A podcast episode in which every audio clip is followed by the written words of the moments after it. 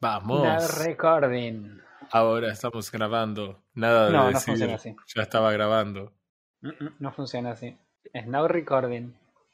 No, no recording. Now recording. ¿Te imaginas hablar? no Russian. tipo, No Russian. Remember, no recording. ¿Te imaginas hablar tipo dos horas y después darte cuenta que nunca grabaste el programa? Bueno, le- les pasa a muchos hermits que dicen, ah, sí, acá venía un timelapse, pero bueno, Me olvidé de poner a grabar. Es, es mentira igual, o sea. a decir. Sí, sí, es mentira. Es como los que eh, streamean y después ponen una parte del stream en el video, pero eh, las partes en las que, por ejemplo, el sonido queda todo roto, dicen, uy, sí, se me, eh, se me rompió el archivo, entonces, nada, no está en la grabación. O se saltean las partes en las que ponen en creativo el juego. claro. Chiteros de mierda. Eran los peores. Bueno, gente, ¿cómo andan? ¿Tanto tiempo? ¿Qué hacen? Ah, todo muy bien. ¿Viste cuando vas a decir, ah, todo muy bien, que es re mentira? Es tipo, Claro. Que sabes que no estar. corto. Cuando decís, eh, hola, buen día, y afuera están cayendo unas baldes de agua. hey, a mí me gustan esos días, no, no tengo problema con eso. Ay, sí, bueno, Nadie, nadie que escuche este podcast, para, para, para. Nadie que escuche este podcast tendría que tener problemas con la lluvia. O sea, mejor día para viciar que cuando afuera llueve y decís, eh, no voy a ir a abrir el local, no estoy pensando en nadie en particular. Claro, estaba a punto de. Estaba a punto, claro, de retrucar, pero bueno, dale. Claro, Defensa Civil acaba de declarar. ah, sí, qué lindo día, voy a jugar. ¡Pum! Se corta internet. ¡Fuck! Chao, ¿te imaginas? Bueno, va. eso sí que sería grave. Está horrible afuera y horrible dentro. Claro. Eh, bueno, nada, gente. ¿Qué anduvieron? Ah, pará, primero tendremos que decir qué estamos haciendo acá, ¿no? Estamos en el episodio número 66 del AFK Gaming Podcast. El 66 es. eh, nos faltaría igual un número más, pero ¿es un número maldito o tenemos algún tipo de. ¿Eh? ¿No? El silencio, el silencio Excelente. Excelente. Eh, nada, estamos con Frodo, Refe y yo Mustang, como cada dos semanas. Eh, nada, eso. ¿Qué anduvieron haciendo estas últimas dos semanas? Aparte de lo obvio. Aparte de lo obvio, mira, el- yo hablé con un compañero de trabajo y le conté un poco respecto del podcast y se puso a escuchar Ajá. unos capítulos y me dijo, me, me llama mucho la atención que los capítulos y, los, y la duración no coincidan. Es como que él necesitaba para que su talk duerma tranquilo, que el Ah. capítulo de hoy dure una hora y cinco minutos. Eh, Yay. y yo le prometí que íbamos a intentar lo más que podíamos que no pase así. Como si estuviese dentro de nuestro control alguna vez la, controlar la duración del podcast. No, en absoluto. Pero aparte era como voy a hacer todo lo posible porque no sea. De última, si dura, dura 65 minutos, le agregás ruido ambiental, no sé, sonido de lluvia de fondo, de solo. Sí, durante- igual deberían ser 66 minutos. Pero Ah, es verdad, 66. 66 minutos, es verdad. Bueno, no, tratemos que dure 65 minutos entonces. Dura 67. ¿Qué estuvimos haciendo? Eh, está, está, está complicado. El laburo está muy complicado. Es, El- es un- es un mes complicado. Convengamos que marzo es un mes complicado. No importa, el, Sí. no importa desde qué laburo le hace este tweet. Sumado a que el comienzo de clases y todas por esas eso, circunstancias. por eso. eh, Sea que te toque directa o indirectamente, eh, el comienzo de clases afecta a la humanidad. sí. Este, así que nada. Sí, sí. Imagínate que tuvimos días que nos podíamos por ahí sentar en la compu a las 12 de la noche un ratito y era, o sea, para que sepa nuestra audiencia, eh, intentamos terminar este juego para el domingo, o al menos lo suficiente, jugar lo suficiente como para sentirnos cómodos con, con hablar del juego y, y Claro. no llegábamos. Y no llegábamos. Y Aparte, era días que éramos dos de cuatro y era como. Hmm. Sí, no podemos avanzar. Claro, yo ayer me senté a las 12 de la noche, hice un esfuerzo entre una hora y a la hora era como, no sabes las ganas que tengo que irme a dormir. sí, totalmente. Sí, sí, sí, totalmente. Pero bueno, nada. De todos modos, hicimos más o menos la tarea y jugamos un juego entre cuatro. Eh, el cuarto participante está de escucha, no, no participa en la charla. Si quiere hacer comentarios por el texto, serán mencionados. Eh, Pero sí, jugamos un juego. Jugamos un juego en las últimas, ¿cuánto? ¿Dos semanas, más o menos? Lo jugamos, eh, sí, un poquitito más, eh, o sea, en tiempo de... Vamos a decir los dos tiempos. Lo jugamos en teoría algo así como 15 días. Pero en realidad no es tan cierto porque yo revisé el playtime y tenemos 13 horas jugadas. 13 horas. Y como yo soy el que levanta el server, probablemente... eh, en realidad no es un server, ahora hablamos de eso.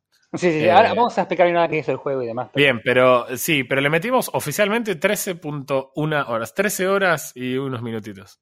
Bien. Interesante. Yo la verdad que se me hizo que habíamos jugado más, pero... Eh, puede ser. Tiene momentos en los que sí, momentos en los que no. De vuelta, es un mes cansador y lo estábamos jugando para coincidir los cuatro siempre muy tarde y Sí, eso es medio definitivamente no ayuda. Mm. Eh, definitivamente no ayuda. Ey, pero no vamos a arrancar con, una impronta de que el juego fuera tan malo, porque me parece que no es un juego malo. No, no, no, para nada, para nada. Pará, entonces vamos- arranquemos, arranquemos de donde tenemos que arrancar. ¿Qué Dale. estuvimos jugando estas últimas tres semanas? Dos semanas. Estuvimos jugando Core Keeper, que es la, la sensación de- del momento. Ok. ¿Bueno? ¿Eh? Mentira, no es la sensación del momento, pero hey, vendieron 500.000 copias en dos semanas, no estaba mal. bien. Está bastante bien. Eh, ahora, hay algo que aclarar, es terriblemente importante que lo aclaremos, Sí. porque Ah, cuando sí, dijimos no Russian, este, Exacto. le, le- le entramos como Rusia-Ucrania más o menos. Sí, y eh, sí, y sin esperar a que sea la versión terminada de Ucrania. Así que es Exactamente. importante. Ok, eh, no lo habían terminado de construir todavía. No, el, el juego Core Keeper todavía está en Early Access. Y nosotros eh, somos bastante reticentes en general a jugar juegos en Early Access. La razón por la ah, creo que había un par de razones para jugar Core Keeper. Una de ellas era eh, la posibilidad de jugar multiplayer sobre Steam, que te simplifica absolutamente todos los problemas Sí. que puedes tener. Segundo, estaba muy barato el juego. Muy barato, realmente. Algo así como 130 pesos, una cosa así. Sí. Eh, además de eso, había, yo había leído bastante sobre el juego y si bien decían que era una versión Early Access, es algo más como los juegos Early Access hace, no me quiero equivocar con el número, pero te diría 10 años más o menos, cuando un juego Hace- Early Access, ¿Hace 10 era- años existía Early Access? eh, bueno, era la beta abierta de... Pero eran claro. juegos que en realidad ya los habían testeado y en- al menos en un número pequeño de jugadores habían probado que el juego funcionaba. Claro. Entonces, bueno, te daban la beta abierta y en general eran gratis las betas abiertas también. Eventualmente te cortaban el acceso y lo Y querías en comprar. general, en general las, las betas abiertas más antiguas, ¿no? Como las de ahora, de hecho, funcionaban más como una especie de... ah, Lo usaban para hacer eh, el stress test de los servidores o para... Exacto. Pero eran juegos más- más, bien para- terminados. Claro, era más para publicitar el juego y generar hype más que para, que para probar el juego, como digamos las versiones terminadas de ahora. Claro, exacto. Es e- exactamente eso, porque este juego, hay que decir, por lo menos mi sensación, es que el early access de este juego se sentía más completo que juegos que, te, que lo compras el día uno. Sí, sí. Sí, sí, sí, sí. No, es más, no quiere decir que el juego esté perfecto y, súper pulido, definitivamente no está. O sea, si te querés poner en hincha, tiene un montón de cositas para arreglar. Y además, en lo que estuvo bueno haberlo jugado durante más de un par de semanas, un poquito más de un par de semanas, es que tuvimos un parche en el medio del juego Sí, que sí. no cambió algo crítico, pero fue un cambio recontra bueno, recontra bueno. Sí, en líneas Muy- generales el, el parche fue un parche más de balance y no tanto de desarrollo, que tiene sentido en lo que por ahí se podría considerar una beta o un early access, y no un, un parche que es, ah, mira, cambiamos el motor del juego. claro. No, no, definitivamente no.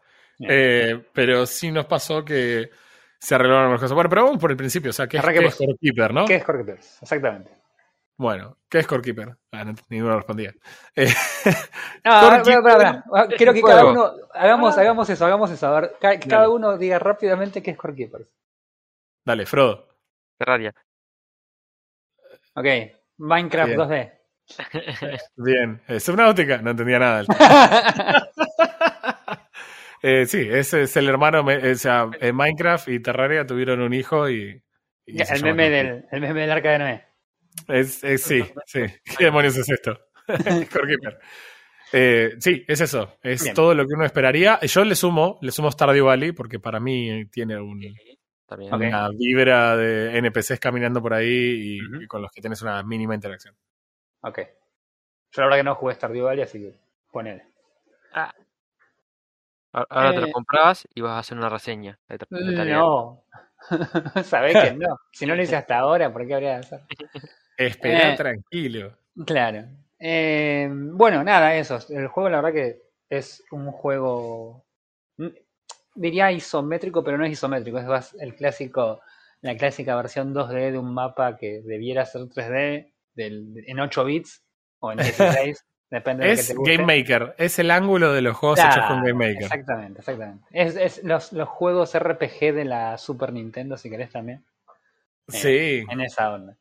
Exactamente. Eh, y nada, en realidad el juego, en principio es un juego más bien de exploración con una historia que tenés que seguir, eh, que agrega elementos no terriblemente heavy de RPGs, pero sí de por ahí este crafting, de, de eh, minar, de craftear cosas, todo eso mezclado con la exploración y la historia. Entonces, la verdad que en principio la, la propuesta del juego cuando empezás a jugarlo es súper interesante.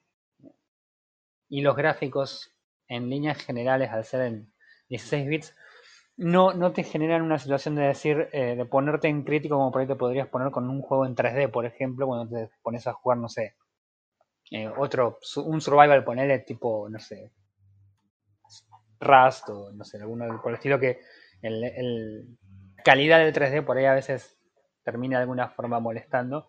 Esto en 16 bits es como, ah, son grafiquitos lindos 2D, listo, juguemos. Sí, no solo eso, sino que hay tipo todo un niche de gente que le encanta jugar este tipo de juegos, que Sí. por ahí le gusta más esto que un juego hiperrealista. Eh, y además el hecho de que se juega en un tostador, ¿no? O sea, eh, no tanto tampoco. O sea, piden un Core i3, está bien, creo que hoy en día podemos considerar que eso es, es ah, completamente accesible. Pero te dicen como mínimo 8 GB de RAM y te dicen recomendado 16 GB de RAM. Ok. sea, eso no- no. nunca lo leí eso. No es tampoco, pero nosotros lo hemos jugado todos y creo que nada, anda. Sí, creo que el que menos perfecto. RAM tiene en este momento soy yo, que tengo 8 GB de RAM DDR3, o sea que nada, Y- le doy y una el patada juego cada va- tanto para que arranque y el juego va, pero Sí, 120 perfecto. FPS. Sí, por eso, en algún sentido también te abre el espectro de gente que, que lo puede jugar. Sí, Eh, recordemos, recordemos que eh, cometimos el pecado capital y esto al ser early access, por lo general los requerimientos están suelen estar sobredimensionados. Sí, también, que por una cuestión de. No hicimos una ronda de. no hicimos una ronda de, de pulida de performance del juego, pero, pero no hay chance de que esto no ande. Por ahí gasta más recursos de los que, de los que necesita, pero el juego baila. Claro. Bien, Yes. ya sabemos qué es. Es básicamente un sandbox, eh, pero la- lo diferencia quizás de Minecraft que tiene más una guía de historia. Sí. Eh, o sea que la cosa no va a ser que sea 100% sandbox, sino, sí, rompe las parecitas, conseguir los recursos, cocinarlos y armar cositas. Pero, Pero acordate que tenés que hacer esto. claro, pero acordate que apareciste debajo de la tierra en un lugar que no tiene salida, así que eh, de alguna forma apareciste ahí dentro y tenés atrás tuyo el, el core, el, el núcleo, no sé cómo sería en castellano, supongo que sí. El Eh, juego no está en castellano, ¿eh? eso es importante mencionar. Ah, ok. Eh, solamente está en inglés, en chino simplificado y thai, así que no. What? Sí, bueno, perdón, son los tres idiomas que tiene. O sea, no, no, tiene, no tiene mucho soporte de idioma. Eh, lo jugamos en inglés. Igual no hay diálogos. Igual no hay diálogos. O sea, lo que se puede leer eh, está en texto, digamos, no, están, no es que vas a tener un voice acting por idioma, solamente la interfaz lo que cambia. Claro. Eh, pero sí, de vuelta. Tenés que hacer todo lo, la parte sandbox, pero también tenés una parte historia. También tenés, calculo que podríamos calificarlo como una parte aventura. Voy por ahí, eh, pico la parecita y llego a un lugar nuevo, un bioma nuevo, un bicho gigante pasa y sacude la tierra. Sí. Eh, La, oru- la oruga 563. Totalmente, el, la- el A, el que va derecho. Eh, tiene componentes RPG, Bien. Ponele. Muy, muy light. Sí, sí, sí. Muy light. Tiene jefes, como en Terraria. Ok. Así que toma, un- toma un poquito de, de cosas que todos hemos jugado y juegos que son muy queridos por, por la mayor parte de las personas. De hecho, son todos juegos de los que mencionamos recién con reseñas completamente positivas. Sí. Sí, sí, sí. Eh, que- podemos arrancar si querés. por- ah, o sea, la forma en la que yo por ahí lo pensaría es veamos Ah. lo que hace bien y, de- y lo que hace mal. O sea, Dale. arrancando creo por lo que hace bien el juego, porque me parece que mayormente hace las cosas bien. A ver. Me sorprende, por ejemplo, para un juego de Early Access la cantidad de contenido que tiene. Eh, y es como, pero jugaste 13 horas. Sí, pero es el típico juego. Es, no, no estamos ni cerca de terminarlo. Eso, es el típico eso- juego que si querés eh, avanzar en el. ¿Cómo decirlo? Avanzar lo más horizontalmente posible en el juego, en vez de. Ok, encuentro la forma de chisear a los, a los jefes, entonces gano rápido el juego. Si vos lo jugás eh, avanzando en los distintos tipos de recursos o los distintos niveles de recursos y crafteando todo lo que se puede hacer en el medio. Y después vas a pelear al, al jefe cuando ya tenés el equipamiento que corresponde. Y, y después vas al recurso siguiente, etcétera. Es un juego que debe tener 40 horas capaz de contenido. Sí. Yo la verdad que tendría que. Lo vamos a explicar un rato, pero tendríamos que avanzar un poco más porque hasta ahora, si bien encontramos los, estos, estos voces que, que comentamos hoy, que de hecho cada voz requirió un trabajo distinto, lo cual hizo que, más allá del orden, que ni siquiera el juego te, lo, te dice cuál es el orden en el que deberías eh, acabar con estos, con estos jefes, eh, está bueno que cada jefe era totalmente distinto al otro. Sí, Entonces Sí. vos completamente. empezás con uno que es evidentemente el que vas a encontrar siempre primero como para desbloquear los otros dos y de repente te encontrás con este lugar que, que decís, ah, bueno, a ver, ya tengo espadita de esto, serás zaraza, vas a y te, te come, te come, pero de una. Porque no estás preparado para la mecánica que tiene el, el- el combate en general.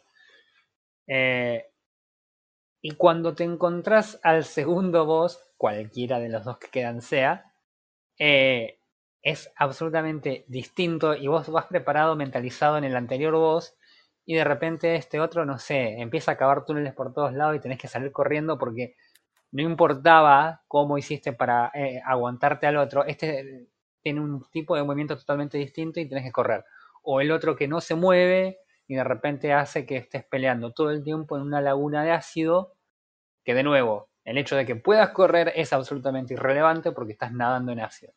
Entonces, está muy bueno el hecho de que cada voz sea distinto a los otros y todavía no llegamos al voz siguiente, que estoy totalmente seguro que no estamos ni cerca de estar preparados porque va a tener una mecánica totalmente distinta y nos va a reventar. Sí. Y por eso pasó algo muy divertido el otro día. O sea, sin, sin demasiados spoilers, eh, Claro. el primer boss con el que peleas no es para nada original. O sea, Claro. eh, creo que en el 90% de los juegos de este estilo hay slimes. Y el primer boss es un slime grande. Claro. No es nada loco, es un slime grande.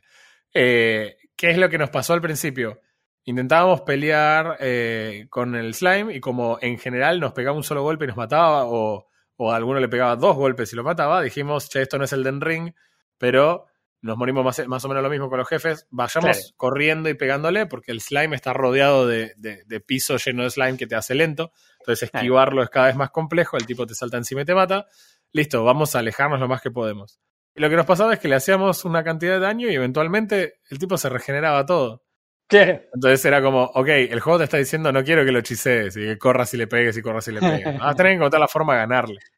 Eh, entonces, eh, creo que es ahí a donde, a donde apuntaba Roy. Es, ok, a este boss lo tengo que rodear y golpear y, y tratar de poner al tanque adelante. Y con esto menciono algo que a mí me pareció que está muy bueno, pero al mismo tiempo no. Lo voy a poner en las dos categorías A ver. es que al crear tu personaje, además de la apariencia, que la verdad que es mínima las opciones que Sí. tenés hoy, eh, tenés que elegir una clase. Antes de jugar a cualquier juego, las clases son medio una caja de Pandora, ¿no? No tenés ni idea qué clase es mejor y qué clase es peor. Hay clases que son geniales en el juego, muy buenas. Y hay clases que son pésimas. Porque, por ejemplo, la única ventaja que tienen es darte un ítem desde arranque en vez de más adelante, y ese ítem lo puedes conseguir crafteando en la primera categoría de. No es que te está dando algo único porque elegiste esa clase. Y después, en términos de las estadísticas, en realidad vos desarrollás las estadísticas, que creo que son seis u ocho, No, algo como así. 7, 8. 7, 8. Eh, Eso no es. Nueve, bueno, como sea, son nueve, las desarrollás al estilo Elder Scrolls, digamos. Eh, o al estilo. eh, sí, cualquier ese tipo de RPG, en donde, ok, si yo le pego melee a un bicho, gano poder de melee. O sea, y eventualmente mejoro mi nivel de melee y cada tanto puedo ir mejorando una habilidad eh, especial de esa rama. Pero no es que está limitado por la clase. Entonces, yo puedo elegir, es el caso de Frodo, eligió el chef, tiene algunos bonus excelentes a la hora de cocinar, que son propios de la clase y que yo no puedo obtener, pero si el tipo después pelea con una espada, va a tener el mismo ataque que tiene la otra clase. Entonces, en el caso de Eli, él eligió eh, la que es aventurera Claro. y te dan la linterna cuando arrancas. Y es como, sí, pero hago una mesa de crafteo y puedo hacer una linterna. No, no, no, eh, no es un gran bono. A los cinco minutos todos éramos aventureros, si querés. Sí, sí, sí, sí. Y eh, eh, es como que. Y yo elegí la clase minero, por ejemplo, y en la última instancia del juego teníamos el mismo pico y yo podía romper paredes que ya no podía. Con el mismo nivel de, mine- No sol- de minero. Entonces no es solo como. vos, sino todos. Sí. Todos teníamos te- el mismo pico y tratábamos de romper una pared y estábamos entre los tres para marcarla y venías vos y de dos picazos volaba el cuerno de la pared. Claro, Entonces- y entonces vos decís, ok, hay unas clases que están buenísimas en lo que obtenés, versus otras clases que realmente no tienen mucho sentido. No se, no se- no se sienten muy útiles porque no tienen nada único. De vuelta, la capacidad del chef de que cuando cocine pueda duplicar, no me acuerdo si esa es la, la que trae o es una skill que aprendes más adelante, no importa, pero supongamos, si el chef puede cocinar y tener una chance de duplicar los ítems, es, es re- recontra mejor que un ítem que te lo da cinco minutos antes de que lo puedas craftear vos. Claro.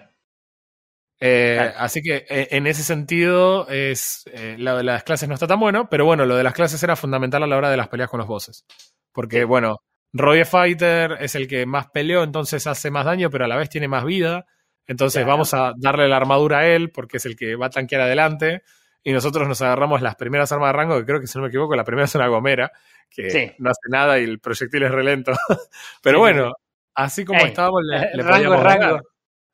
Así que nos íbamos distribuyendo, digamos, la- la- las- las cosas, porque al principio tampoco te sobran los recursos. Entonces, eh, eh, eso a mí me parece interesante, porque favorece la idea de que el juego sea cooperativo. Claro. Al principio no te sobran los recursos, entonces crafteas un set de armadura y se lo das al tipo que es el que se Claro, puede que parar sabe que va a se va a comer los bifes. Claro, porque yo me ponía la armadura y me moría de un golpe igual. O sea, Claro. no, no, no alcanzaba con tener la armadura equipada. Claro.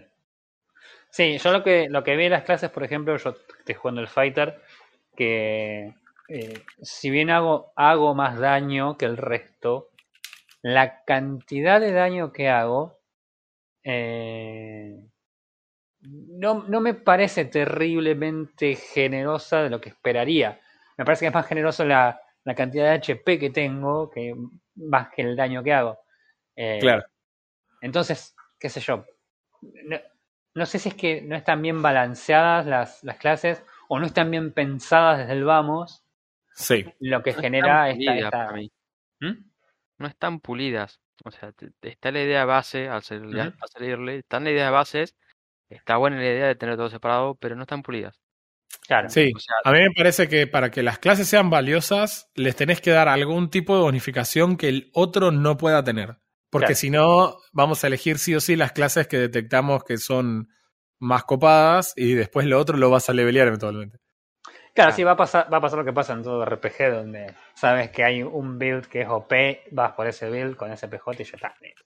Claro, exacto. O sea, de vuelta, eh, el tema de que vos le des la capacidad única a una clase de hacer algo, eh, la verdad que me, me- me parece que es lo que después te da a elegir. Aparte, pen- o sea, supongamos, ¿no? Un caso hipotético.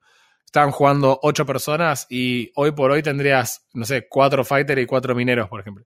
Sí, Porque. y sería un grupo re OP. Claro, y es como, ¿y para qué jugarías las otras? Bueno, el chef está piola. Eh, de hecho, o sea, Frodo jugó la, el build. eh, No, el, creo que es el ma- Fisherman que saqué yo. Bueno, o el Fisherman, es como eh, el build, en la parte, en la parte Stardew Valley la hizo Frodo. Ponía las plantitas, sacaba el pescadito y hacía la comida.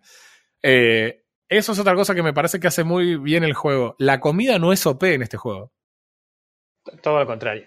Eh, sí, es más, por ejemplo, sentíamos que había muchas, eh, muchas comidas que daban, que te llenaban la barra de hambre, pero muy pocas que llenaban regen, por ejemplo. Claro. Entonces vos sobre, todo, tener la- sobre todo yo, que tengo mucho más HP que ustedes, eh, las comidas recontra básicas que estábamos comiendo, de que te generaban 2,8 de HP por segundo durante 10 segundos, son 28 de, 28 de vida. HP sobre una barra que tengo de 350. Entonces es nada. Más si estás en plan de eh, enfrentar enemigos o un boss. O sea, es. Che, aguantá que me clavo 10 gelatinas y, y nuevo a la batalla. Bueno, es que sí, nos pasaba esa circunstancia. La comida, tenés muchas variantes de comida, pero no se sienten OP. Y a mí eso en general me parece copado porque eh, en general creo que las comidas son más OP cuando el juego es single player, porque vos tenés que tomarte el tiempo de venir y sembrar y pescar y cocinar, además de ir al combate. En cambio, por ahí acá en una versión COP tenés un tipo que se dedica 100% a eso. Entonces siempre tenés el cofre de comida hasta la mano de comida. Claro. Y eh, entonces, si fuera OP encima de la comida, directamente hay otras cosas que no usarías, como las pociones. Está, Claro. está, está muy bueno esa, ese extra como para decir, bueno, te vas a hacer un fighter, no, no, no te mandes cabeza. Vas a necesitar cierta- ciertas otras cosas. Ahí la negra me está diciendo que. Perdón, ahora Sí. perdón, pero la negra me está diciendo que le tenemos que dar el crédito que corresponde por el término gelatina, porque ella dice que lo bautizó gelatina ella. Yo pensé que era una gelatina. ¿No es una gelatina? Eh, Eh, es, es- mm, es, sí y no. Son, son berries que terminan siendo gelatina. pero tiene el dibu- el dibujito es de una gelatina. A mí no Sí, me vengas con propiedad intelectual ni nada de eso. Eh. Una cabeza de gelatina, pero es con berries. ¿Es una cabeza de gelatina? bueno, volvamos, volvamos a lo que estaba diciendo, perdón.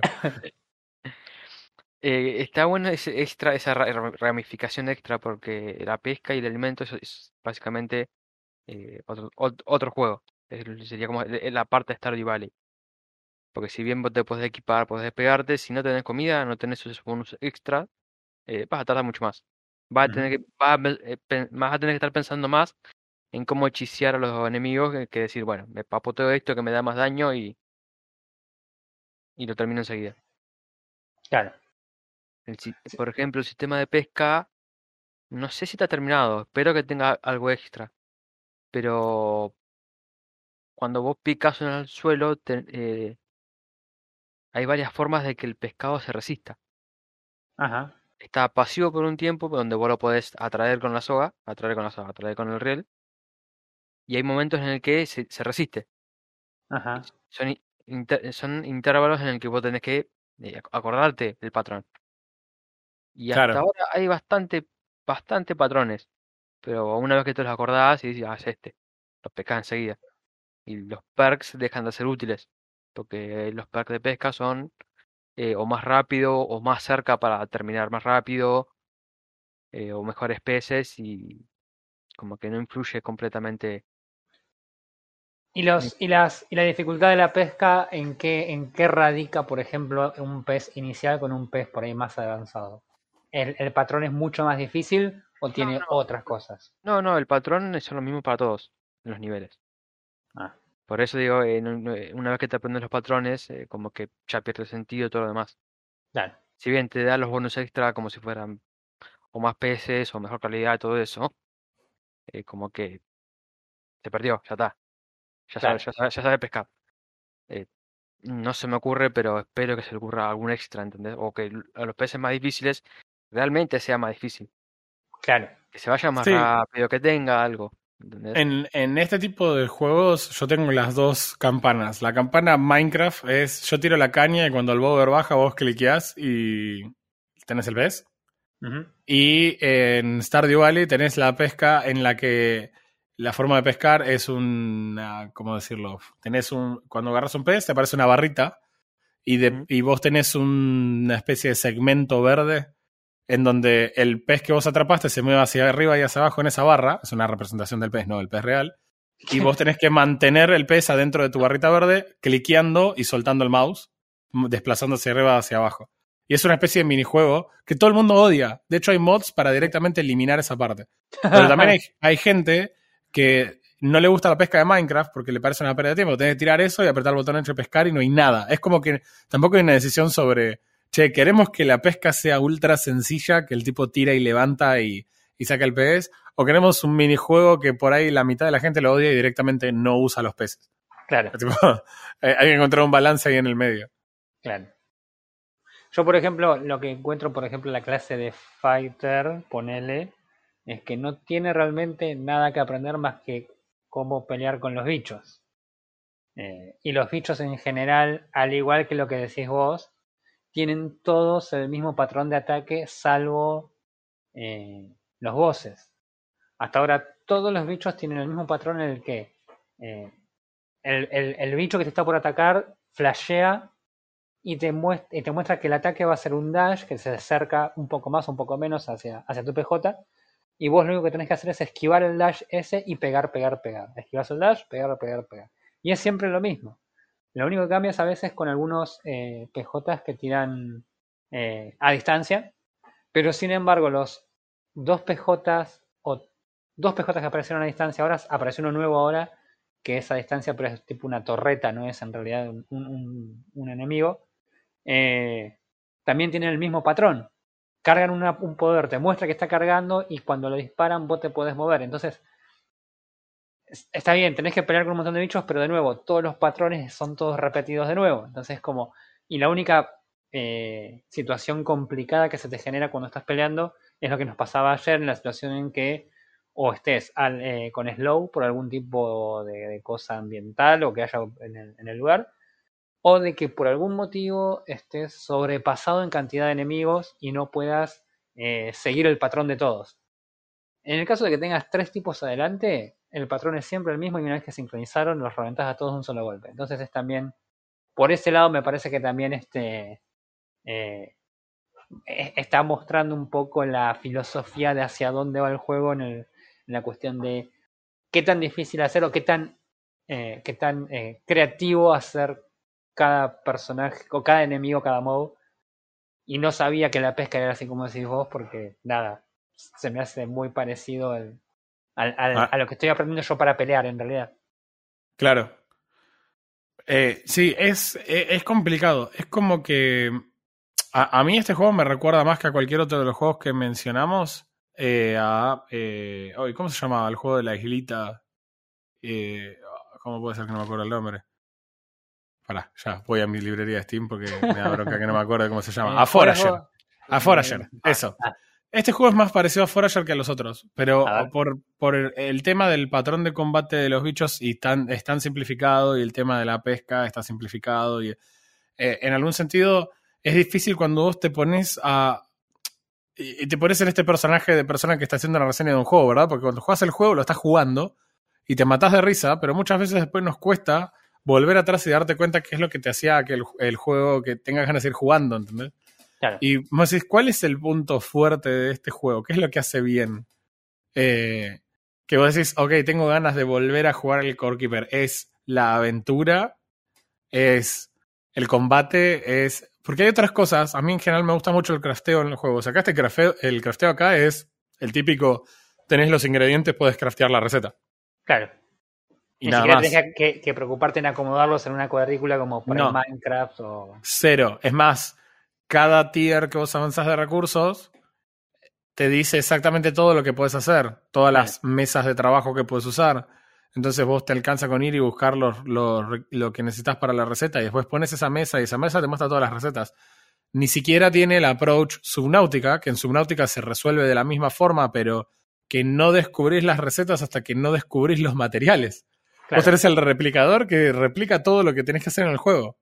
Pero no sabés qué puede replicar hasta que no encontrás la receta Claro. y la escaneás y decís, ah, esto, esto me sirve para tal cosa. Y Acá es como que, no sé, arrancás con Tin, eh, haces la mesa de trabajo de Tin y el yunque de, til, de Tin.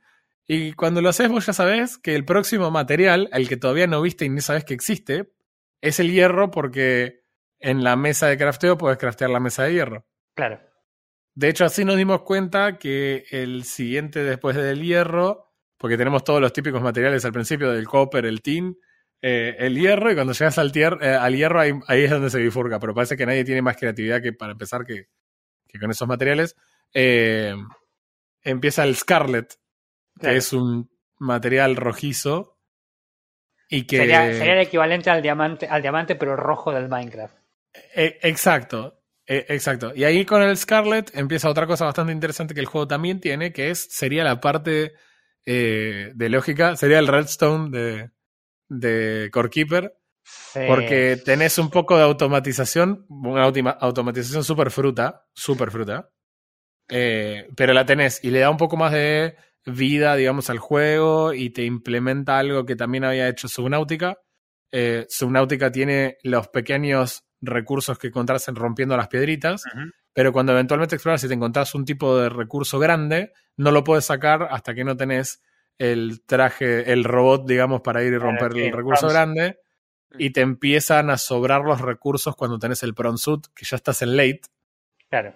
Acá es lo mismo, acá tenés que picar a mano hasta que eventualmente puedes automatizar en estos chunks grandes de, de recursos que los vas encontrando por ahí y que ahora tenés los taladros para conseguir el recurso y, y la forma de, no quiero decir más que eso, que tenés el, el taladro y te permite después a- estar como AFK Y que y conseguir recursos.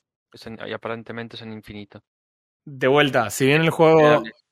Sí, por ahora son infinitos. Aparentemente, no, no, no aparentemente, lo que yo estoy pensando es, tiene sentido que esto funcione de esa manera porque aunque el juego se pueda jugar co-op, también se puede jugar solo. Claro. Si vos estás jugando solo este juego y tenés que pescar y sembrar y cosechar y cocinar y al mismo tiempo ir y minar, claro, el juego de repente tiene 100 horas. Es un laburo aparte. No, no es un juego, es un laburo. Claro, no, no, es una locura. En cambio vos decís, ok, listo, no pasa nada. Yo pongo los taladros acá, ahora que ya grindeé hasta esta parte, y no es mucho grindeo tampoco.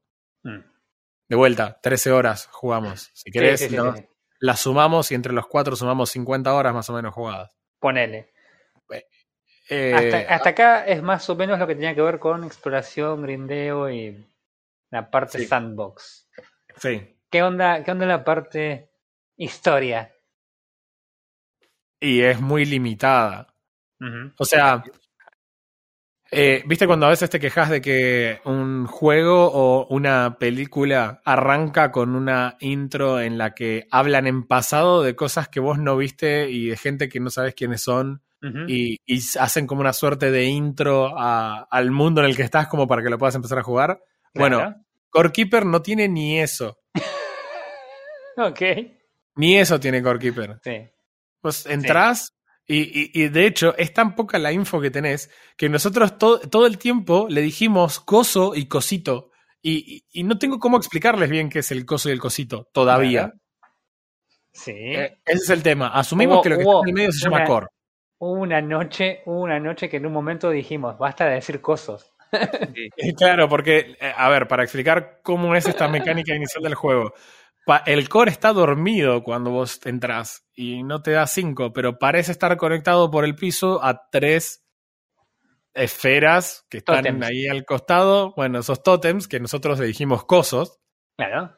están desactivados también. Y cuando vos matas al boss, el boss te da un ítem y ese ítem tiene la formita que está en ese tótem. Entonces todo el tiempo le dijimos, vamos a poner el cosito en el coso. Y lo hicimos para los tres voces iniciales. Y Claro. tres voces, cuando esos tres, el- pudimos vencer los tres voces y, lo, y activamos los tres cosos, el core tuvo energía. Y cuando el Claro. core tiene energía, empieza a hablar en una voz inteli- ininteligible y te dice en texto arriba, eh, le ganaste a los tres primeros voces. Ah, ah, Ah, bronza, bronza. bueno, mira, te lo voy a decir así para no ponerte nervioso. Si vos vas bien derechito para el norte, vas a encontrar una pared. Bueno, anda ahí a ver qué onda. Y Bueno. traeme el alma de, de- de esta cosa. Bueno, nos fuimos ahí para el norte y efectivamente llegamos a una pared que la tocas y se baja. Esto sería como historia, no sé si esto cuenta como historia. Claro, pero ese es el tema, ese es el tema. Eh, eh, En realidad el tema de la historia es lo que hablábamos justo anoche. Anoche cuando empezamos a jugar, eh, yo hice un comentario acerca de, de un evento que tenía que ver con la historia. eh, que nada, eh, mi, mi- mi comentario fue literalmente, este juego da tres pasos para adelante, dos para atrás. Este, Sí. Ey, ayer era uno para atrás. Bueno, dos, uno. Al caso es lo mismo. La ganancia sigue siendo ganancia neta positiva, pero no es la mejor de todas. Eh, porque, nada, si bien la historia es limitada, eh, la- a mí la historia por lo menos se me hace en algún sentido una versión simplificada de lo que hacían en Subnautica, en la situación de que Subnautica no te da una orden de decir, che, tenés que hacer exactamente esto, buscar este material para hacer esta cosa. Subnautica Sí. te dice, uh, mirá, hay una, una balsa como a 400 metros para allá y hay otra como a 100 metros por allá. Tipo, no sé, fíjate. Entonces, Claro. cuando- en, en la situación esa vos de explorar esas balsas, de repente, esa- esas cápsulas van o balsas, de repente te encontrás con los mensajes de los sobrevivientes. En el camino a la, a la, a la cápsula esa que estaba a 500 metros, te resulta que te encontraste una, una mini ciudad que había armado un grupo de, de gente que cayó mil años antes que vos y de repente tenés una historia y te van dando información y de repente a esta gente le pasó algo, entonces vos decís, ah, ok, yo debería por ahí evitar eso y buscar la forma. Ent- Entonces, la historia que se desarrolla en el juego te va dando información de las cosas que vos deberías apuntar a hacer. Este juego intenta de alguna forma, de nuevo, simplificada comparada con otros juegos, hacer eso y falla. Sí, y falla porque es, lo, es una cosa que discutíamos ayer y para mí es lo más importante. De vuelta, la gente que escucha el podcast regularmente sabe que para nosotros Subnautica es uno de los mejores juegos que se haya hecho. Punto. Claro, listo, eh, punto y seguido. Eh, lo que lo hace a Subnautica tan brillante es el diseño del juego. Parece una pavada, una trivialidad, pero es literalmente lo que hace a Subnautica brillante. Es la forma en la que está diseñado. El mapa está diseñado de una forma y el pacing, la distancia y la forma en la que vos obtenés las misiones y las misiones cómo te llevan a conseguir nuevos recursos y cómo los recursos te dan nuevo equipamiento. Es un ciclo que está completamente perfecto en su diseño. Y acá no te pasa eso. Y no solo no te pasa eso, sino que la limitante a que vos no te vayas demasiado afuera de los objetivos es muy chica. Vos podés, podés arrancar el juego de una forma, y no sé, picar en una dirección y cebarte buscando algo que se vuelve completamente irrelevante 30 segundos después. Sí. O buscar. eh, o, que, o que vayas en un camino que justo la pegaste y encontraste todo lo que necesitabas, entonces no explores porque el juego no te fuerza a hacerlo. Claro. Eh, eh, esa es la parte que acá no termina de cerrar. Creo que es una de las cosas malas. Eh, no sabes por qué estás acá, no sabes quién sos, o sea, qué, qué sos. No sabes por qué tenés que estar picando el mundo, o sea, cuál es el objetivo. Picás porque te dieron un pico. Claro. Pero no tenés idea de por qué estás picando, ni qué es lo que tenés que hacer. Y de repente, no sé, yo siempre me imagino lo mismo, ¿no? Es tipo, eh, llegás a un lugar y hay una fauna y una flora y la haces percha, chabón. Es tipo, que yo te haya dado una espada no significaba que tenías que ir por ahí Oh, matando. un hacha. Hay un árbol. Hmm. Matando, claro. Donde hay hachas hay árboles. O sea, Olvidate.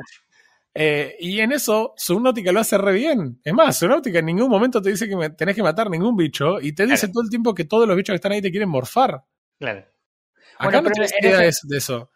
En ese Eh, sentido también eh, la, la, falta de, de- sinergia entre la parte práctica del juego que vendría siendo el crafting y la exploración y la, y la parte de historia que es el por qué tendrías que hacer ese crafting y esa exploración, eh, a, a mí por lo menos me venía haciendo ruido desde el principio y llegamos al punto culmine en el que eh, pasa lo siguiente. Tratando de spoilear lo menos posible, tenemos que ir a buscar un determinado boss. Y estuvimos. Yo estuve por lo menos 40 minutos, una noche, dando vueltas en el área donde ya habíamos encontrado donde vamos a pelear con este boss, tratando de descubrir cómo hacer para activarlo. ¿sí? Porque el core te da una pista, entonces vos decías, bueno, vamos a empezar a buscar, qué sé yo, papá, papá, papá, papá. Mientras ellos estaban haciendo otras cosas, yo, yo estaba haciendo eso. Entonces nada, llegó un momento en que dije, bueno, son las 2 de la mañana, chicos, me voy a dormir, nos vemos mañana. Sí, sí. Dicho y hecho. Al otro día, cuando vuelvo, la- la pr- el primer comentario que hacen es, le decimos, le decimos a Rey lo que descubrimos, le decimos a Rey, bueno, ya está, díganme. Ah, sí, bueno, viste, Eh, resulta que si armabas este coso, el el- el ítem que necesitabas para activar a tal boss era, tenías que craftearlo con eso. Y cuando vas a ver el ítem es básicamente un ítem que se llama activador de bicho. claro, exacto. Entonces es como, dale, man, media pila. hace- no, no, o sea, no, no te me molesta por ahí que me des el activador de bicho. Pero el activador de bicho, dale un, un algo, dale una historia, ponele, haceme que busque una cosa allá, una cosa por acá. No me lo des así como un crafteable porque pierde toda la gracia. Pierde totalmente toda la gracia. Y esos 40 minutos que yo me pasé haciendo nada, que hubiesen sido recontra gratificantes si yo hubiese, hubiese de repente encontrado una pista para decir, ah, necesitaba esto, en realidad, oh, qué crack que soy, pasan a, perdí 40 minutos haciendo nada porque tenía que craftear esta cosa para craftear este ítem. Y, y eso me reemboló, me reemboló. Eh, no solo eso, sino que el juego te da, por ejemplo, el activador de, de voz, pero al mismo tiempo tenés una receta que le podés comprar a un NPC que tiene materiales que no los podés obtener, no sabes cómo obtenerlos, y que son drops de bichitos. claro, también. Teóricamente. Que suponemos, en realidad, nos rehusamos a mirar la wiki del juego, porque, o sea, quita toda la emoción si... Claro, eh, tener eso es algo que teníamos por ahí también que aclarar desde el principio. Eh, al ser un juego de exploración, de crafteo y demás, eh, uno trata de evitar caer en la wiki. Uno, por ahí la diferencia más notoria con esto sería Minecraft, que Minecraft cuando arrancó básicamente no tenías ni libros de receta, no tenías eh, guías como las que hay ahora que simplemente buscas en YouTube y te parece una cómo hacer una casa que se mueve. Este, pero eh, en un juego de exploración vos tratás de no, de no caer en la wiki para no tampoco spoilearte sabiendo que el juego de alguna forma tiene una historia que en principio uno creería que la historia está como muy atada al crafting y demás, como por ejemplo Subnautica, si buscas cómo encontrar níquel en Subnautica sin volverte loco, eh, te vas a terminar spoileando porque tenés que hacer cosas que te llevan a encontrar el níquel. Entonces tratás, tratás de evitar de hacer eso en un juego como este. Y en definitiva, es como, esto lo podría haber encontrado en la wiki en 10 segundos y ahorrarme todo esto, pero... Sí. Pero, Mm. claro, pero, o sea, hay varias cosas que están mal, ¿no? Porque vos decís, ok, ¿cómo hago para saber qué bicho tengo que matar para conseguir este ítem? Porque uno de los componentes lo encontramos. Entonces, como lo encontramos muy al principio y matando un tipo de bichos, uno empieza a asumir que, ok, en distintos lugares los distintos bichos me van a dropear distintas cosas con una Claro. posibilidad baja. Y entonces, nada, tengo que hacer eso. Entonces la pregunta vuelve a ser, ok, ¿qué tengo que matar? ¿Cuántos? ¿Dónde? Claro, no ¿por tenés ni idea. Ah, no, ¿por Entonces yo pa- pagué 2.000 monedas antiguas para conseguir una receta que cuando veo los materiales no me acercó, tener la receta no me acercó en absolutamente nada al ítem que puedes construir con esa receta. Claro. Nada, absolutamente nada. Eh, nada, y, y- y los NPC, respecto a lo que decía antes, más a mi favor, te encontrás un NPC, eso me hizo, acordar- me hizo acordar a Terraria. A ver. Eh, te encontrás el NPC en la mitad, picando y random encontrás una habitacioncita, le abrís la puerta, se ve que el flaco vivía hace un milenio porque tenía ya, se había hecho montaña alrededor de él. Y, y cuando le abrís la puerta y ah, interactúas y el flaco te tradea, no te dice, hola, gracias por rescatarme, me llamo Pepito. No tenés ni idea, Claro. Nada, no sabes nada. El chaval está ahí, se vuelve a hacer una habitación, viene a vivir a tu casa. Y viene y deambula por tu casa sin criterio y, y- y tipo, no sé quién sos, por qué estás acá, por qué estoy acá. ¿Qué ¿Por es qué jugando core? por Keeper? Es, es- es realmente, a mí lo que me llama la atención es eso, ¿no? O sea, Eh, en, en algún sentido quiero ser un juego muy de aventura guiado por historia como Subnautica, pero termina creando un sandbox como Minecraft, que Claro. la historia es completamente nula. Claro. Y y no, no, es, en, en ese sentido sí me confundió mucho el juego y no me pareció algo muy copado. Mm. Eh, el, eh, el tema este que mencionás vos, de sí, el activador de voz, igual que el escáner de voz, es como, Que el escáner de voz también, sí. eh, ok, vamos a eh, ver dónde está el boss, no sé, eh, empezás a picar y de repente, che, mira, acá hay como un caminito de slime, y de repente empieza a vibrar el piso, y a vos te empieza a vibrar el traste, y empezás a volver para atrás porque decís, ¿qué pasa? Entonces descubrís que ese caminito slime en realidad da todo un círculo al- eh, en un radio específico de tu base. Decís, pará, y no vibra todo el tiempo. Y te quedas chusmeando y de repente descubrís que hay un bicho gigante, una, una larva gigante, que está corriendo ese recorrido en una dirección. Ah, pero igual si sos suficientemente imbécil y realmente necesitas ayuda, podés comprarte este ítem que te muestra dónde está. Exactamente dónde está, claro. Te, te venden el cuando llega para saber cuándo llega el 563. años. claro, pero no está gratis. La Claro. tenés que comprar. Eh, y eso pasa con todos los boss, incluido el Claro. boss que no se mueve. claro. Entonces, ¿querés que explore o, o no? ¿Entendés? Porque Claro. si no voy a explorar, una forma más creíble de hacerlo es que el core me dé indicaciones, Claro. no que me haga comprarle un ítem. Pero eso sería, pero eso sería hacer como, no sé qué, ocho líneas de diálogo para que el corte hable y no da. No, chaval. trabajo, Early trabajo. access. Claro. Eh, la verdad que en, en ese sentido es confuso. Eh, Claro. el tema de los tiers a mí me pareció lo peor, lo peor Ajá. del juego. Completamente decepcionante. O sea, y, y paso a explicar. Arrancas, picas, te encontrás Tin. Sí. ¿Qué puedo hacer con Tin? La mesa de crafteo de Tin, joya, la mesa de crafteo de Tin. La pones al lado de la de madera. Es exactamente igual, pero es de Tin. Totalmente, Y tiene sentido. cuando, y cuando la abrís, descubrís, por ejemplo, que los, eh, las cosas que vos antes podías craftear decorativas que eran de madera, ahora podés craftear algún. No, antes no podías hacer nada, ahora podés hacer de madera. Eh, y podés craftear algunas mesas y podés construir el yunque de tin que te permite construir las armaduras de este momento. Perfecto, me encanta. Vamos bien. Hasta ahí va joya. Y ves en la punta que tenés la mesa de trabajo de Copper. Que es como, ok, vas a buscar el Copper. Y cuando conseguís el Copper, haces la mesa de Copper, la pones al lado de la de madera de tin y es exactamente igual, pero es, más naranjita. Y te lo estoy muestra que podés construir la de hierro. Y después vas a hacer lo mismo y después puedes construir la Scarlet. Y cuando avancemos vamos a poder conseguir el siguiente recurso porque exactamente igual que antes, sabes perfectamente qué tenés que hacer y cómo se va a llegar el si- se llama el siguiente material antes de obtenerlo. Claro. Lo cual no te representa una sorpresa cuando lo encontrás. No es que decís, uh, chabón, mirá lo que encontré, ¿qué es esto? Claro. ¿Entendés? Y le pegás y lo levantás y decís, no, mira lo que es esto, y volvés a la base y, y toda esa emoción te la quita. Es como, Ujú. ok, tenemos que picar más lejos a ver si encontramos esto Es que. como, es como, es como que el juego te vende, te vende exploración, pero a la vez también te vende el- los time savers de exploración. Claro. A mí- yo, yo este juego lo, lo veo más como el, mirá, eh, tengo un desafío recopado para vos. Anda y corre hasta aquella esquina. Dale, joya. Pero toma, acá tenés un arma. Pegate un tiro en la gamba primero. claro. Y después anda corriendo allá y vas a ver qué divertido que es. O sea, eh, realmente no entiendo por qué eso. Segundo, no entiendo cuál es la intención de hacerte tener distintas mesas por los distintos tier. ¿Por qué no puedo mejorar la mesa que ya tengo? Claro. O, tipo, no sé, hacerle un baño de- del nuevo board o lo que sea. ¿Por qué no puedo hacer algo para mejorar la mesa? Porque después quiero craftear un elemento decorativo y tengo que andar adivinando en qué mesa se hacía.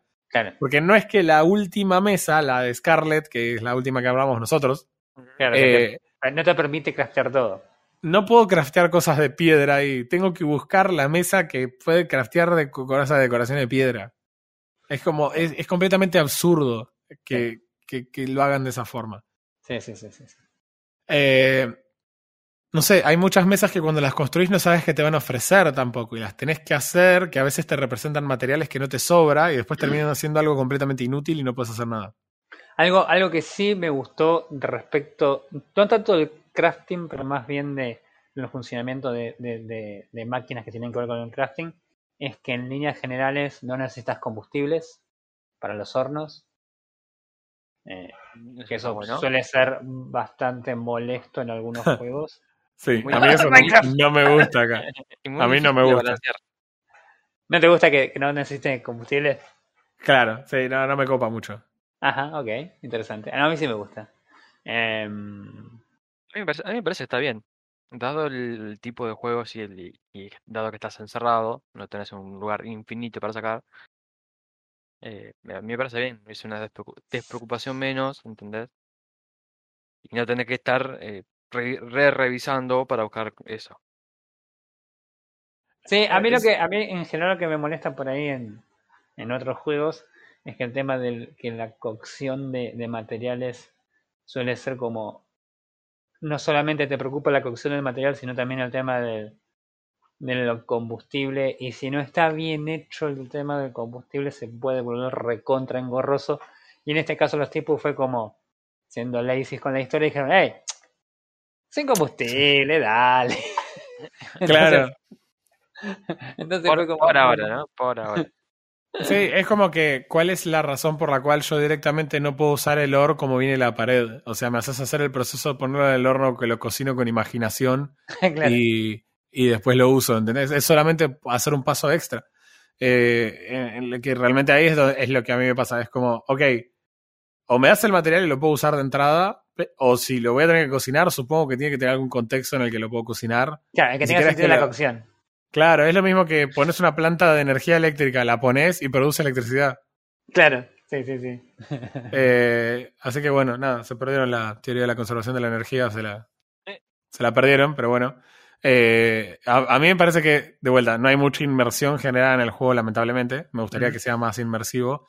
Eh, si hubiera inmersión, este tipo de cosas te la sacan. Claro, totalmente. totalmente. Eh, así que sí, yo justamente eso lo iba a mencionar como una de las cosas que no me copaba. Ah, mira. Eh, a mí no me copa tampoco la idea de que las, eh, las cosas que disparan a distancia no usen tampoco proyectiles. Es consistente igual, ¿eh? Claro, a eso voy. Sí, sí, sí. sí. Es Sí, consistente con el resto porque, bueno, claro, no, eh, no tenés que usar proyectiles para disparar, no tenés que usar eh, recursos para, para cocinar, pero, hey, las antorchas no son infinitas. claro. Las antorchas no pueden ser infinitas. Está bueno que tengas stacks de 999 y no Sí. sea como Minecraft que tengas el stack base De 2. 64. Claro. Eh, pero Bueno, sí. pero... eh, Ah, es, todo un, a ver, es, es todo un dilema el tema de la mochila, inventario, que creo que ya lo hablamos en un podcast una vez. Sí, eh, no es fácil la decisión. O sea, si, por lo menos no es el inventario del Diablo 2. Eh, en, en la práctica, qué sé yo, es como que diga, ok, ¿por qué mi pico tiene durabilidad? Pero el horno puede cocinar sin, sin material, ¿entendés? Como, ¿por qué lo haces con durabilidad? ¿Y por qué crees que los chabones tengan que volver a la base? Porque esa es otra cosa importante. Todo lo que vos pones en el piso lo podés picar Mm. y lo pones en el inventario. Si querés, podés no establecerte nunca en una casa. Y vas con tus cositas encima Claro. y cada vez que tenés que frenar, pones un horno, total, cocinás sin, sin nada, sin combustible, y pones la mesa y crafteás lo que te haga falta y seguís avanzando. Capaz que lo pensamos al revés y tenía que hacer esto más, más nómada y no tan, y no tan base, base. Capaz que lo pensamos al revés de entrada. Estaría bueno. Eh, lo que pasa es que tenés el core al que eventualmente tenés que volver, por lo menos una vez cuando tenés que dejar Sí. el, el cosito en el coso. Claro, tenés que ponerle- tenés que activar los cositos para que se active el coso, es verdad. Entonces, eh, nada, eh, la verdad que eh, en, en ese sentido sí, ¿no? Hay cosas que, si bien es consistente en, el, en algunas cosas, en otras es bastante inconsistente. Y y no sé, no, no me termina a mí de cerrar si el juego quiere ser un juego hiper simplificado, si quiere ser un, un juego más complejo. Sí, a, mí, a mí lo que me da que si bien en algunas decisiones quieren ser más simplificados, hay en otras que me da que son directamente ya es, o sea, es una mala decisión de diseño, una mala idea directamente desde abajo.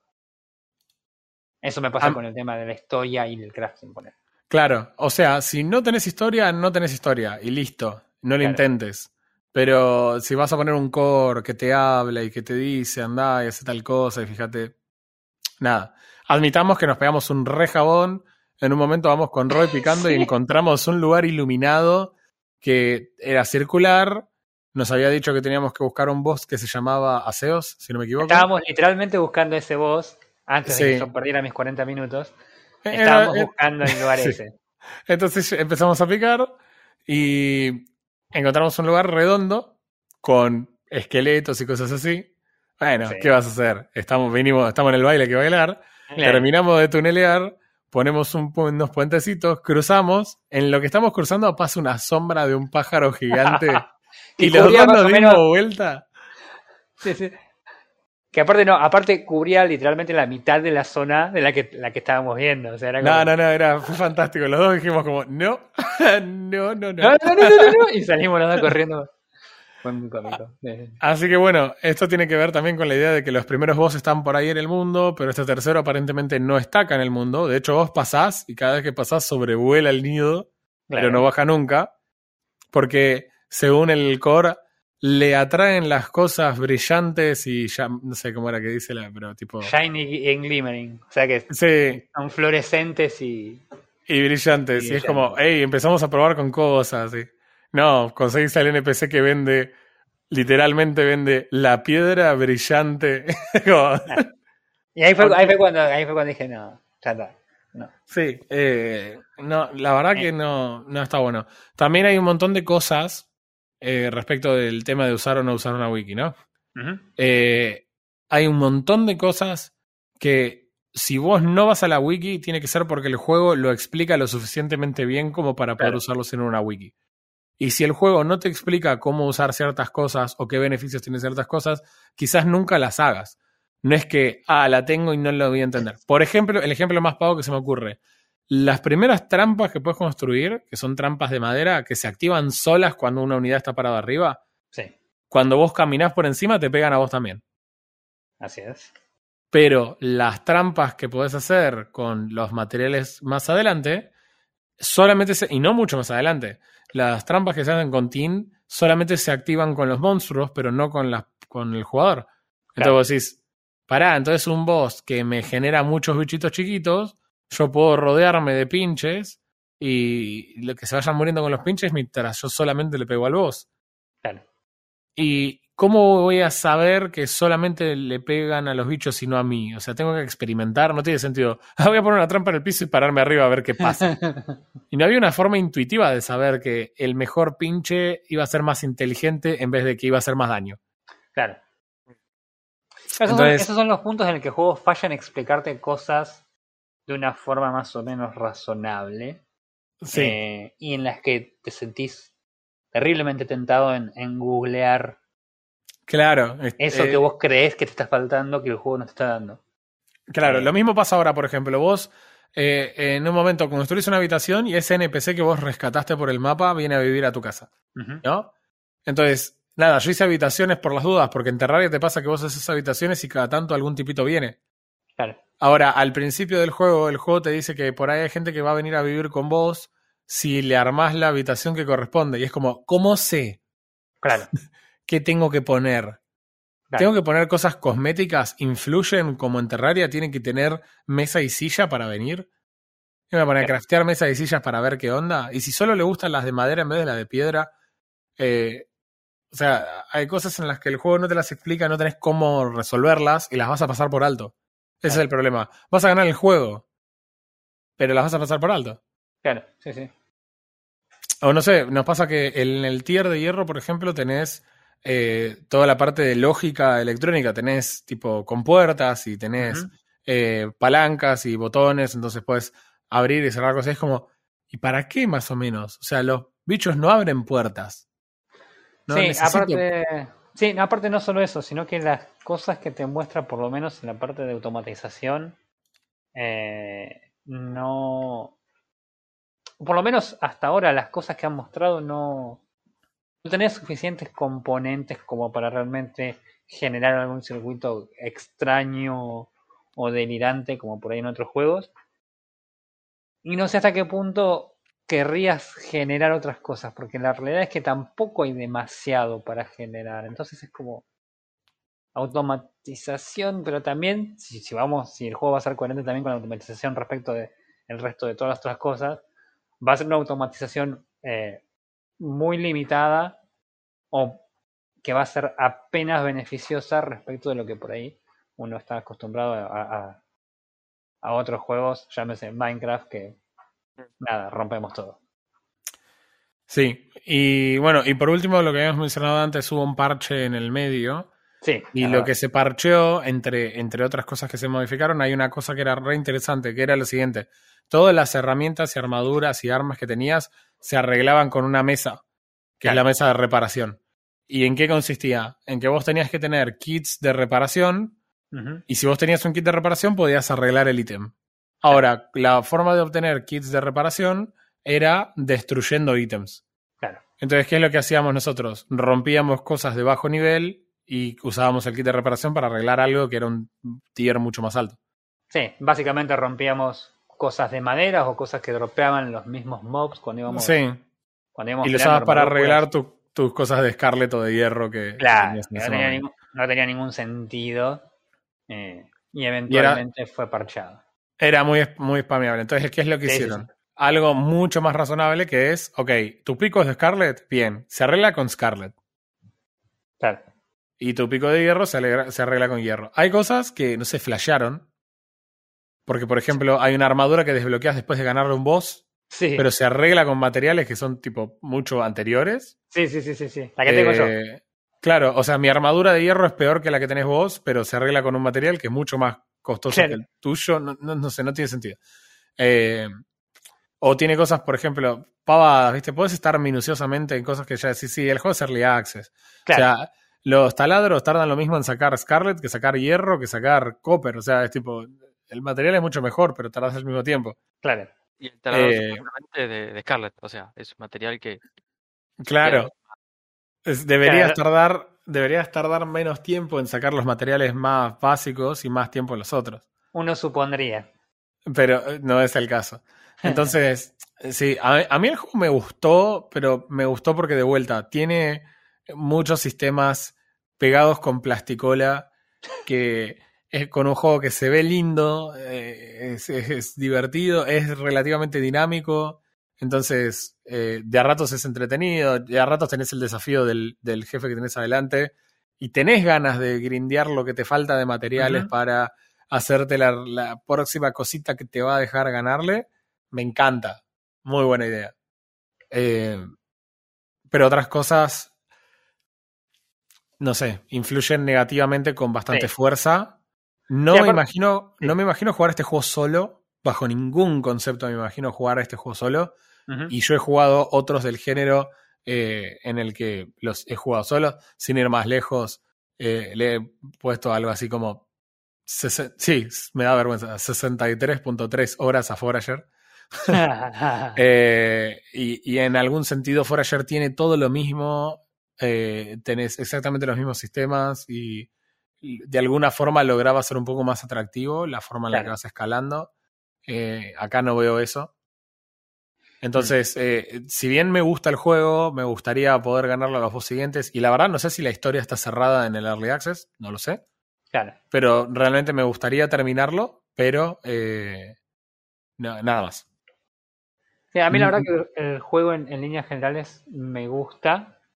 Eh, ayer les decía que no es exactamente mi juego preferido en, lo que estoy jugando ahora. Claro, porque de turno no te gusta. No, no, sí, por favor, que le agreguen turnos así directamente agarro la PC y la tiro por la ventana. Eh, en líneas generales el juego me gustó, me parece que eh, tiene una idea por ahí no tan clara de qué juego quiere ser. Es como que los tipos eh, hacen... Te vamos a hacer explorar, pero no tanto. Te vamos a hacer craftear, pero no tanto. Entonces es como que no terminan de decirse bien lo que quieren hacer pero también me parece que, tiene buena, buen prospecto a futuro, más que nada por el parche ese que enganchamos justo en el medio, que los tipos vieron un problema recontra importante, como era el tema de la reparación de las herramientas, y fueron al hueso, dijeron, bueno, se cambia este sistema, se elimina este, este, este elemento y se aplica este nuevo sistema. Y me parece que si los tipos van con esa mentalidad a las otras cosas que tienen que ver con cómo atar la historia con, con el crafting y demás, eh, pueden en definitiva tener un, un juego eh, bastante, bastante entretenido en, en, en líneas generales. Para mí. Bien. Eh, sí, estamos más o menos igual. Eh, está bueno el juego y le falta pulir. Si bien hay, hay cosas que están tomando mal camino Que, se ti- que necesitan arreglarse, pero para mí, siendo como está, va bien. Tiene que, tiene que empezar a pulir eh, cosas específicas. No me parece Sí. mala idea tomar un poco de todo, pero tiene, ten- tiene que pulirlo y hacer que todo combine, como en este caso el tema de la historia y de que tenga y te guíe. No te diga qué hacer, te guíe. Claro. Te guíe en una dirección y vos mismo tengas que buscarlo y te entretenga en ese sentido. Y no, y no estés directamente haciendo nada y apuntando a nada. Nosotros- Claro. Nosotros, nos- nosotros somos veteranos en temas de sandbox y eso por, por temas de Minecraft y otros juegos. Entonces ya sabemos qué es lo que tenemos que hacer. Pero el juego no, nunca nos aportó esa información. Ujú. Sí, no, no te aporta qué hacer, pero al mismo tiempo no tenés la incertidumbre que tenés en Subnautica. O sea, Subnautica logra tirarte en el medio del mar y que vos realmente estés angustiado de que no sabés qué vas a hacer, no. Claro. Y, Más allá de que el juego te está guiando. claro, y acá es como, ok, te dejo acá y haz lo que quieras, ¿eh? Y vos decís, eh, pero ¿por qué? ¿O para qué? Más que nada, ¿para qué? No es tanto por qué, porque por qué de última se lo perdonás, pero, pero Claro. ¿para qué? A mí me parece que al final del día lo que le pasa a Core Keeper es que no tiene una identidad o una cosa que lo haga único respecto a otros juegos del mismo, del mismo género. Mm. No, eh, eh, toma muchas cosas de otros juegos, pero no agarra una cosa y dice, esto es lo mío. Tengo esta historia que está resarpada. Ok, Claro. o tengo este, no sé, mis voces son completamente únicos. No, tampoco. Como, Claro. eh, Yo creo que se podría eh, eh, ser, ser único con el tema de, de esto de las clases y del hecho de que vos tenés que hacer, tenés para, para especializar, especializarte o sacar puntos, tenés que hacer eso todo el tiempo. claro. Yo Te- creo eh, que sí. Ese sería su fuerte. Y pero, no, no, pero ojo, Pero le Con- falta pulirlo. con su fuerte no me refiero, o sea, no me refiero a su fuerte, sino que me refiero a qué es lo que hace este juego distinto de otros juegos que son exactamente iguales. Vos estás hablando más que de, de un fuerte en cuanto al desarrollo, le estás refiriendo a una idea más general de eh, cuál es el- el- la identidad del juego, si querés. Claro, o sea, si vos pensás, por ejemplo, en, eh, en Skyrim y lo comparás con, no sé, Fallout New Vegas, tenés cosas que lo hacen característicos a uno y al otro y que son completamente diferentes. Y el, el, el engine que usaron para hacer los dos juegos es el mismo, o sea. pero, pero claramente uno lo tenés en- ambientado tipo nórdico en una época medieval y, y el otro tiene una historia que es en un futuro distópico y es como que, ok, tiene una identidad propia del juego. Este juego siento que lo que no termina de tener Core Keeper es que él lo hace a Core Keeper distinto de otros 100 eh, Yo- eh, juegos mestizos. Yo de te lo resumo, mira, yo te lo resumo así. Escucha este esta. Core Keeper eh, no sabe cuál es su core. Te vas. sí, Ah, te vas. Sí. Eh, todos preguntan a dónde va el, el cosito del coso, pero nadie pregunta por qué. ¿por qué? ¿Por qué el coso? coso. Nadie pregunta por qué Roy no sacó el capítulo número 50 todavía. Ah, cállenlo. Se va. Eh, Bueno, es momento de cerrar el programa. bueno, vamos a volver a Core Keeper eventualmente cuando terminemos el juego. Sí, sí, totalmente. totalmente. Eh, o sea, de hecho, tenemos que terminar el programa ahora para seguir jugando a Core Keeper. Yes. sí, sí, sí, por favor. Eh, así que bueno, nada, listo. Entonces cerramos aquí el capítulo de hoy. eh, y nada, eso. Vamos a jugar un poco más de a ver, que, a ver si encontramos al pajarito. Ah, Eh, así que bueno, nada, ¿algo más que quieran agregar antes de que eche a Craig? No, para nada. Eh, que la pasen bien. Que puedan viciar todas las semanas. Ah, sí, ojalá. feliz, feliz año. Ah, no. Fal- falta un toque todavía para eso. Así que bueno, nada, listo. Nos vemos en dos semanas y ahora voy a sacar a Keeper, a sacar a Craig Epa. y no desconectarme del canal. Te traicionó el subconsciente. Olvídate. Nos vemos. Chao, chao. Adiós.